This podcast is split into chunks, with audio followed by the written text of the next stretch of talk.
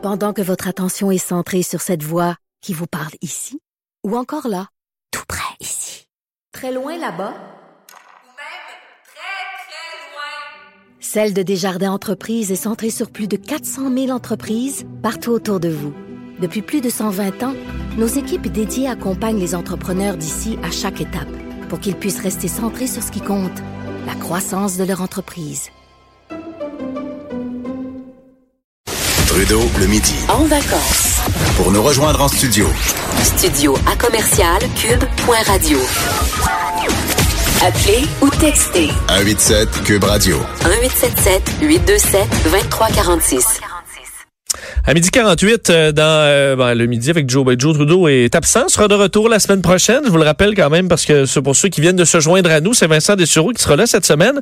Et un dossier, en fait, en, dans le Devoir, en fait, semaine, il y avait un article, euh, dossier très bien écrit par un économiste sur le dossier euh, du euh, de la déclaration de revenus unique qui a été entre autres proposé par François Legault à Justin Trudeau euh, dans les dernières semaines avec un Justin Trudeau wow, qui qui dit pas grand-chose sur le sujet. Je pense que clairement, ça ne lui tente pas. Mais il y a des avantages. Évidemment, on en rêve peut-être pour certains d'avoir un- une déclaration plus simple, euh, unique, euh, qui nous permet de sauver du temps et surtout de se gratter la tête parce qu'à un moment donné, on sait plus où écrire quoi. Euh, sauver des coûts aussi, ça paraît évident avec une déclaration de revenu unique, mais il y a d'énormes obstacles, surtout au niveau politique avant ça. Et euh, ben, cet économiste dans le devoir proposait aussi des solutions, ce que j'ai trouvé particulièrement euh, intéressant. Alors on le rejoint, euh, l'économiste Paul Daniel Muller est en ligne. Bonjour, Monsieur Muller. Bonjour, M. Dessureau. Euh, donc, euh, il y a des obstacles importants euh, à cette euh, idée de déclaration de revenus unique. Et est-ce que c'est le, la- le principal problème, c'est des contraintes politiques? Il y a des contraintes politiques, il y a des questions fiscales, mais rien n'est insurmontable. Parlons des, des difficultés politiques. Vous savez que euh, le- la perception par le Québec de l'impôt sur le revenu est relativement récente dans l'histoire euh, canadienne. Ça remonte aux, années 50, donc euh, une soixantaine d'années. Et euh, à l'époque, c'était perçu comme un grand gain pour le Québec. Alors, l'idée préconisée par la commission Robina il y a trois ans et reprise par les libéraux fédéraux récemment, à savoir euh, que ce soit le fédéral qui perçoit l'impôt du Québec, est perçu comme un recul. Alors là, il y a, il y a une contrainte là.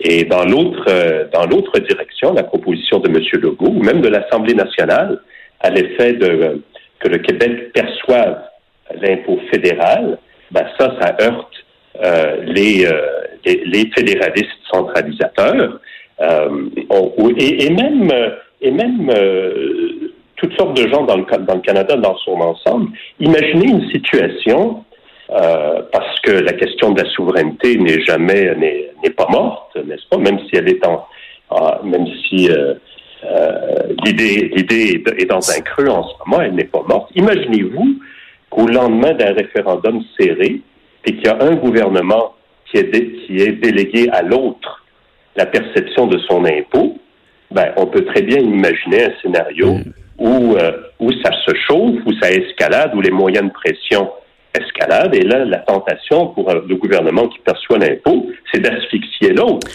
Hein? Ben- Donc, on peut jamais vraiment déléguer entièrement à l'autre gouvernement la perception de l'impôt. Et c'est pour ça que je dis, ben, ça va prendre un compromis. Ben, c'est ce que j'ai trouvé vraiment intéressant dans ce que vous avez euh, écrit, M. Muller, c'est que euh, là, on se demande, ben, est-ce qu'on faut couper tous les postes au fédéral ou couper tous les postes au, au provincial? Parce qu'on parle quand même de, de beaucoup de postes. L'Agence de revenus du Canada, c'est 5300 emplois au Québec. C'est énorme. Des emplois bien payés dans des régions euh, qui en ont bien besoin. Là, Sh- Shawinigan, Jonquière. J'habitais à Jonquière et, et c'est- c'était particulièrement important dans ce, dans ce secteur-là.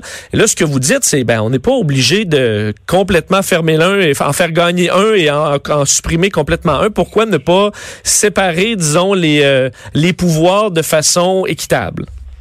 Oui, en effet. Si on, si on se met dans une position que ça va être l'un ou l'autre qui va gagner à 100% ben, on va rester dans le statu quo avec ce dédoublement. Vous avez mentionné 5 000 quelques employés pour euh, Revenu Canada, mais il y a aussi les, euh, les 11-12 000 à Revenu Québec. Là, alors, c'est deux bureaucraties très fortes qui résistent chacune de leur côté à l'idée d'en lâcher un morceau au profit de l'autre. Comme vous dites, ce sont des emplois en région. Alors, c'est sûr que, vu comme ça, on, se dit, ben non, ça peut pas bouger, sauf que ça fait quand même un dédoublement coûteux qui a été chiffré euh, dans les quelques centaines de, de millions. Et puis quand on pense que ce coût-là, de ce dédoublement-là, pourrait être utilisé de toutes sortes de manières plus utiles, je, veux juste en nommer quelques-uns, mais, tout, le monde a son idée là-dessus, que ce soit euh, du personnel spécialisé dans les écoles, le- le- les gens dans les CHSLD, peu importe, chacun a son idée, ou même des réductions d'impôts. C'est sûr que c'est de l'ar- c'est de l'argent mieux utilisé que de dédoubler l'administration fiscale. Fait que ça vaut la peine de faire un, effort puis essayer de trouver une solution mitoyenne.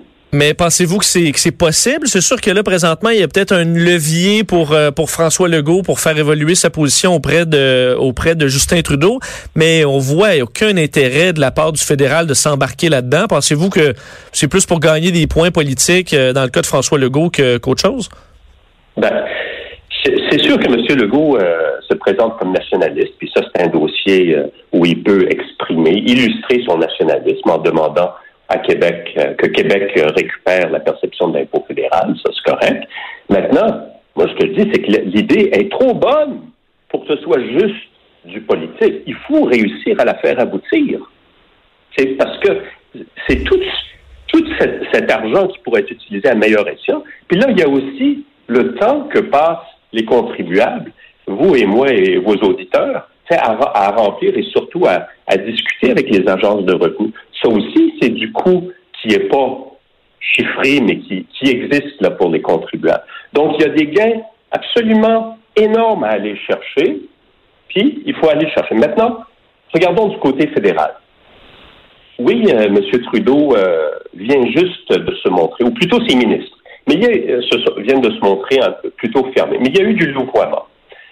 Donc, l'an dernier, au mois de mai, quand l'Assemblée nationale vote sa motion, M. Trudeau dit que ça l'intéresse pas.